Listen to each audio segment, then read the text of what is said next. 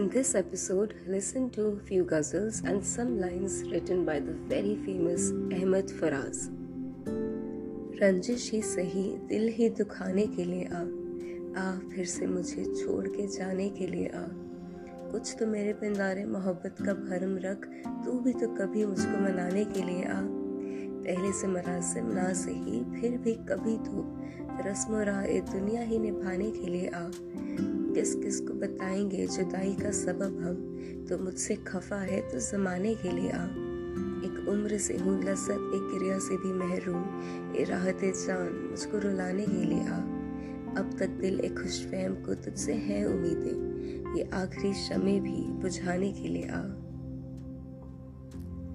अब के हम बिछड़े तो शायद कभी ख्वाबों में मिले। जिस तरह सूखे हुए फूल किताबों में मिले ढूंढ उजड़े हुए लोगों में वफा के मोती, ये खजाने तुझे मुमकिन है खराबों में मिले। गमे दुनिया भी गमे यार में शामिल कर लो। नशा बढ़ता है शराबें जो शराबों में मिले। तो खुदा है ना मेरा इश्क फरिश्तों जैसा। दोनों इंसान है तो क्यों इतने हिजाबों में मिले?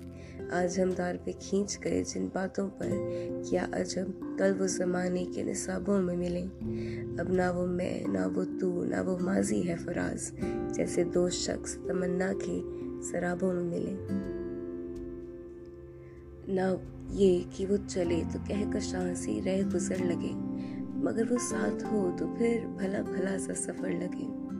कोई भी रुत हो, उसकी छप फजा का रंग रूप थी, वो गर्मियों की छाप थी, वो सर्दियों की धूप थी। गुर्बतों में भी जुदाई के जमाने मांगे, दिल वो बेमहर की रोने के बहाने मांगे। ना मंजिलों को, ना हम रह गुजर को देखते हैं, अजब सफ़र है कि बस हम सफ़र को देखते हैं। किन नज़रों से तूने आज देखा कि तेरा देखना देखा ना जाए। आँख से दूर ना हो, दिल से उतर जाएगा। वक्त का क्या है? गुजरता है, गुजर जाएगा।